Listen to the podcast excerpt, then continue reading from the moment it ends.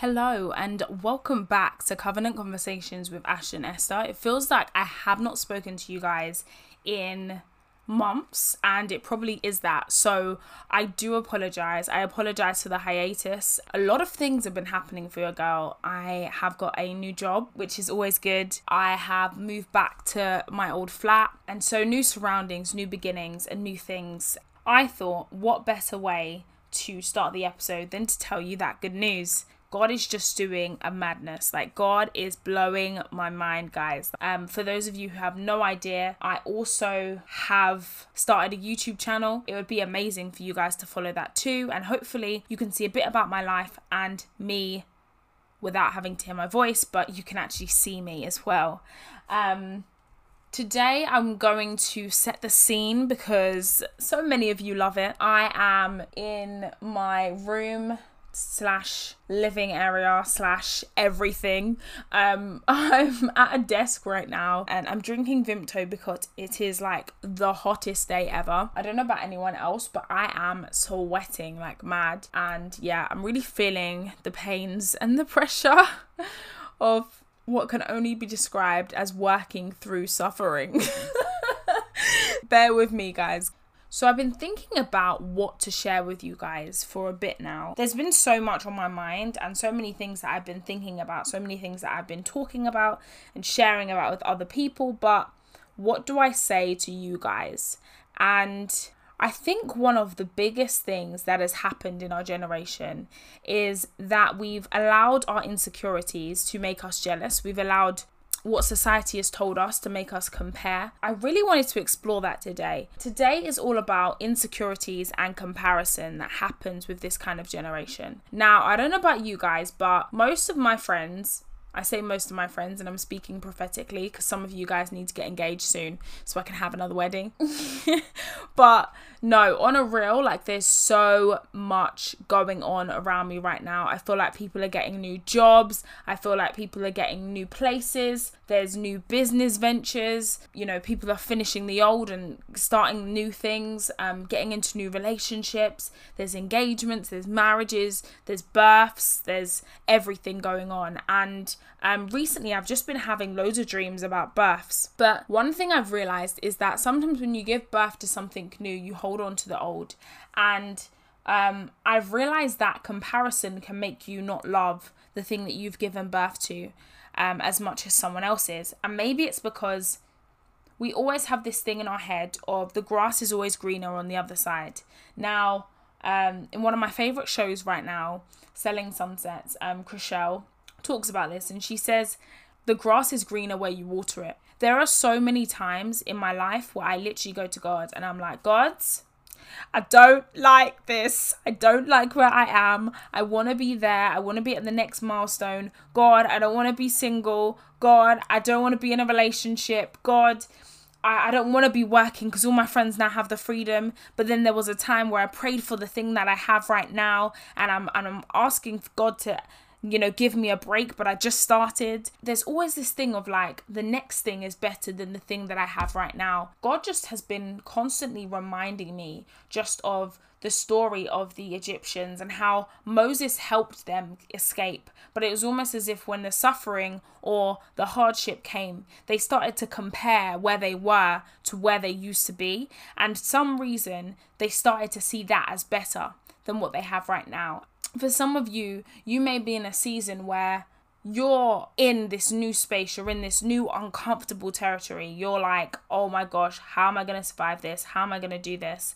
And you're looking back, and that's not to say that you enjoyed where you were before, but it's to say that you were comfortable where you were before. You knew exactly who was in your life, you knew exactly what you were doing, you knew exactly what you had to do in the daytime. You had a deadline, you had a schedule, you had everything sorted. Some of you guys want to go back to that because it was what you knew. And the thing about what you knew is that it will rob you of the new thing that God is trying to give you because you'll constantly be looking back and thinking, ah, it was nice when I was in a relationship, but that person was toxic.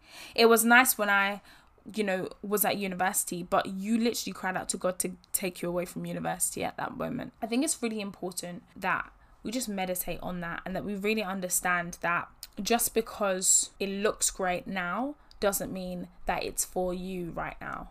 I realize that there's so many of you guys who are sitting at home thinking, why can't I have that person's life? And I feel like we should be practical about things like comparison and practical about things like um, jealousy because it happens in all of us. And I think that if we're not self aware, if we're not conscious of it, it can rob us of the joy. Um, and there's a quote that I have on my page that's like, Joy is the thief of comparison because it is. Um, and so, one of my main tips that I would give you guys is to find joy wherever you are. You know, there are sometimes where it's in a really tricky situation. Um, even in COVID 19, I remember sitting down and being like, I am in a really tough place. Like, I'm in the pressing. I am in this moment where it feels like everything is ending, everything has you know stopped. Everything's halted. You know where is the money going to come from? I'm now living off of savings. I'm going to be real with you guys because i think it's important. You literally are in this weird place of being like what now god and you think, you know what, my job before COVID 19 is just so amazing and I want to go back to it. And what was I doing before this stupid virus and all of that stuff? And, you know, I remember there was a time where I sat there and I said, God, this isn't the job for me right now. And I know it isn't. So move me out of it. And in some way, COVID 19 saved my life. And it saved me from living something that was no longer fruitful for the type of person and the thing that God wanted to pull out of me. One thing I would say is that in order to find the joy, you need to stop thinking back to where you had joy before and you need to look at where you can have joy now. A lot of us need to remember that our joy is actually found in Christ and in Christ alone. There has been so much heartache for so many people. People have lost family members, people have lost their jobs, people have lost so many different things. You look around and you realize, like, I'm grateful for who I have left. Thank you, God, for covering us. Thank you, God, that we still have food in our fridge. Thank you, God, that we we are still um, breathing that i'm able to breathe properly there are people who can't even breathe properly um, thank you god that i still have my mind that i haven't gone crazy like honestly there are so much things to be grateful for. And when you realize there are so much to be grateful for, it robs you off of having basically sadness and sorrow over what could have been. You need to find affirmations and things to tell yourself, pep talks. Listen, I get up sometimes and I want to quit some things. I'm going to be honest with you guys. I don't want to continue doing it. And I'll get up and I'll go, But Ashton, why did you start? But Ashton, who is relying on you with this? But Ashton, what did you tell God before? Sometimes I write down the promises, the vows that I make to God. And when tough things and tough times happen, I look back at that and I go, but I made that vow. In the same way that tough situations happen in marriages and they look back at the vows they made in sickness and in health for richer or for poorer, they look back at those vows and they remind themselves about the promises that they've made. So they're not going to divorce very easily, you know. And I think that, to be honest, more time, the reason why people are getting divorced is because they didn't mean that vow, they didn't mean that promise. And when the tough got going, they looked to other places, they looked to other things to satisfy them instead of looking to their partner and saying, you know what, I made a vow and it might not be comfortable right now, but I made a vow to you. And in the same way, many of you guys have not made vows to yourself. Make a vow to yourself. Promise yourself you'll never go back to that person. Promise yourself that you'll never go back to the person that you used to be. The person who hated life, the person who hated everything, the person who never found joy in anything, the person that you wouldn't have been proud to be.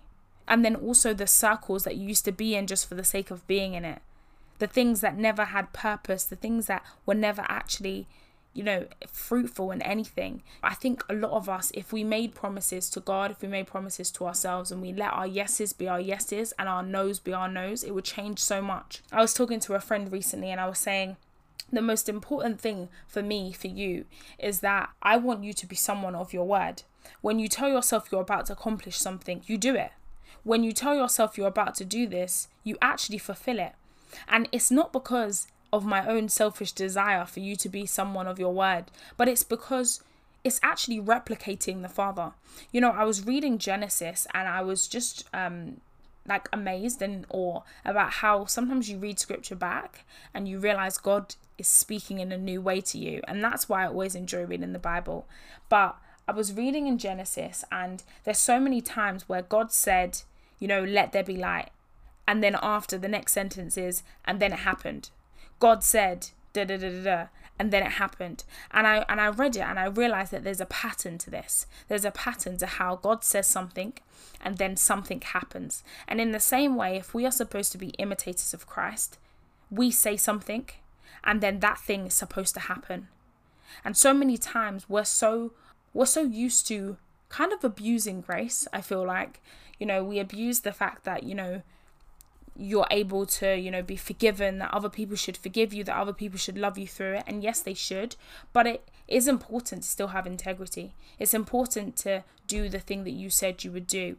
And the problem with comparison is that comparison allows you to also, it allows you to look at other people and be like, oh, I want that. But you don't realize that most of the reason as to why you don't have what they have right now and you're not able to steward what they have right now is because you haven't stewarded the thing that you have in front of you well. So you're looking and you're like, oh, I want that car, but like God gave you a whole house and you ain't even cleaned it once. There's so many times where you sit there and you go, oh yeah, I'm gonna do this, I'm gonna do that, and I'm gonna make sure this is done, and I'm gonna make sure I'm patterned, and you want the things, but you haven't done the the work.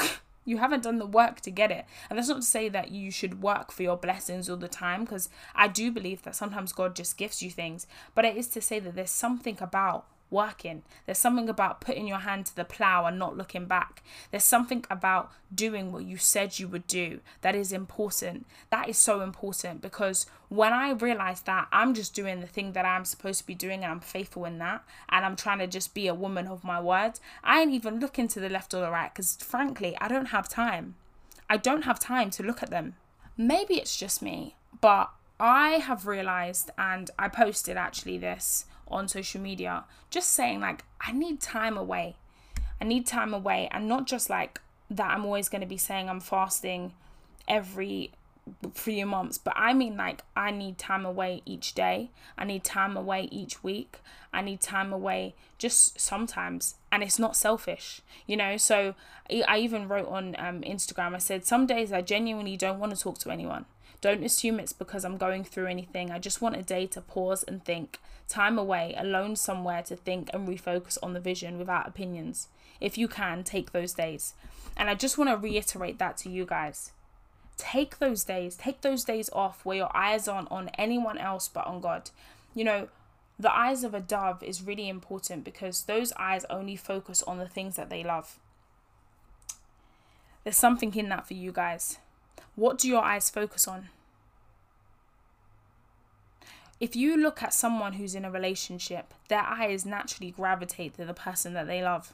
When they are not speaking to someone, or maybe if people are talking to them, you see their eyes just dart over to see what they're doing.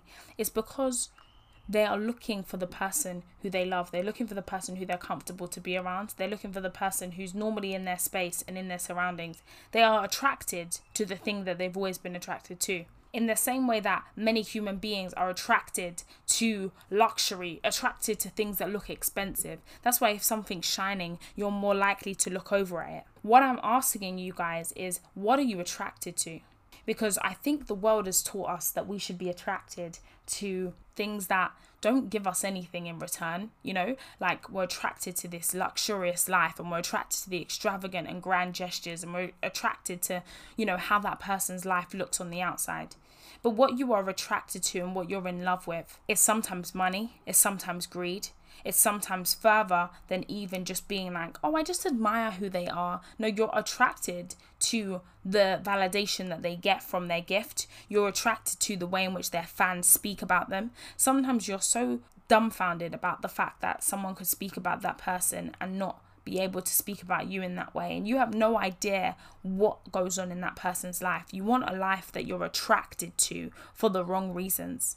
Your desire is for something for the wrong reasons. And so, what I'm asking you is, what are you in love with? What are you in love with? What are you in love with? For some of you, you're in love with people and the validation that they that comes with them. But some of you you're in love with yourself. you're in love with yourself and your flesh and whatever appeases it. But we have to get back to being in love with God. Because only when you're in love with God can you really be able to love yourself and other people because you see yourself in a reflection of Him. You see yourself in the image of Him. You you want to be just like Him and not like anyone else. And comparison goes when you're in love with God. There's something about being like God. I want to be just like you and realizing the mortality of a human being. Realizing that, you know what, you ain't all you cracked up to be. There's something about looking at God and not looking at other people that makes comparison die. This world wants you to compare. The algorithms on social media wants you to compare. If you even think about it, I think about my everyday life. I have to compare how well one tweet was against another as a social media manager. I have to look at analytics and compare data. I have to look at people and be like, okay, does that what's going on there? Why is that not generating this? Why is that not doing this? Even though the substance of some things are better than the other. And so, what I'm trying to tell you guys is that comparison can sometimes take away from the substance, but what is the substance is what's important. There are things that we put out, you know, there's things that even I put out. You know, sometimes I think, oh, it hasn't been good reception, but I think about, okay, but comparison is only making you feel like that because if there was no likes, like Instagram's trying to do, they're trying to take away you being able to see how many likes there are on a picture and if you never saw any of that and you just saw the substance of a thing, you'd be like, this is good and this is good content and this is what I want to do. And so sometimes comparison, it takes away from the joy of what you're doing and the purpose behind what you're doing. What you see on social media, genuinely, people say it all the time, it's high, highlight reels. But even more than highlight reels, it's from people who sometimes they care about the applause of man more than they care about what they're actually doing. Sometimes people are posting just to say that they've posted, just to say that they've got acknowledgement of things and rewards for it, accolades, achievements. And most of the things that we post, we post for other people's approval. You know, there's many of you guys who might be looking at other people's relationships going, I really want that. But you have no idea what is happening behind closed doors. You have no idea of the arguments. You have no idea of the other things. And while you can be happy for them, I would say that you have to be precautious about how much you compare your life to theirs because your life will look completely different. And we have to understand that. We have to understand the purpose of life. We have to understand that um, we can't compare something that is has nothing to be compared to. Like you can't compare their relationship to an imaginary imaginary relationship in your head. It's not gonna work, and you're gonna put so much more pressure on yourself than is needed. So I would say relax. I would say understand that your life and the way that you're supposed to look is completely different from everyone. Stop trying to be like the world when God has set you apart. Just be you and walk in that because I think comparison tries to make you be someone else tries to make you dress nicer tries to make you look a certain way. And we've realized that we've become a superficial generation. Everyone wants to look good. Everyone wants to be aesthetically pleasing. You look at couples and you're like oh them two shouldn't be together because they don't look a certain way. And I just want to remind you guys that God really does look at the heart of things, and that is what you guys have to do. The heart of something is the substance, very essence the very intention behind it, the motive behind it.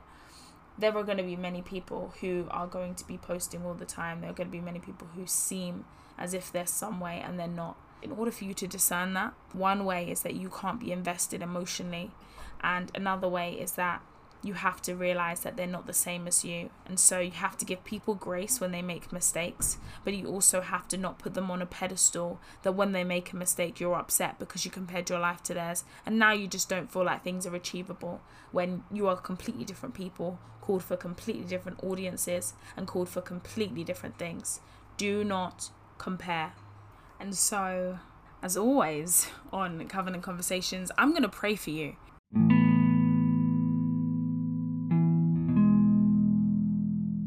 I just want you to allow God to just quiet the still um, and sometimes loud thoughts in your head and the whispers of the enemy and um, yeah just just don't think for a second Father God, I just thank you, Lord. I thank you for the person listening.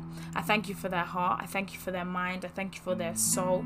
Thank you, Lord, that you even got us through the weeks.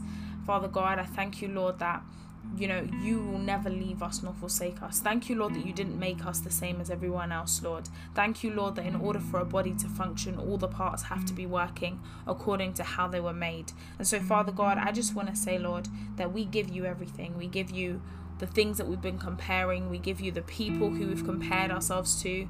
We give you bitterness. We give you the jealousy. We give you everything, Lord. And we say, Can you just take it away, Lord? And can you just give us thoughts that are of you, thoughts that are pure, thoughts that are noble, and thoughts that are true, Father God? May we be truthful to who we are and for who you have called us to be and no one else. In Jesus' name, I pray. Amen. So thank you guys so much for listening. Thank you for still tuning in because I know that it's been a long time coming. Um, and yeah, I just love you guys, man. I was gonna end this season. I can't lie. I was thinking about ending this season just because I feel like we've had our run and I feel like it will give me time to plan for the next one. And hopefully, guys, some great news. Um, I am moving into a new place, so um, that will give us a lot more freedom.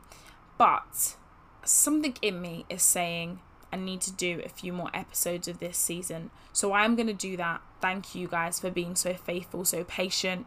And yeah, I can't wait for this to grow. I know that we are nearly at a thousand plays. So um, share with your friends and tell them all about it. I promise you I'll be more consistent. And I will see you on the next episode.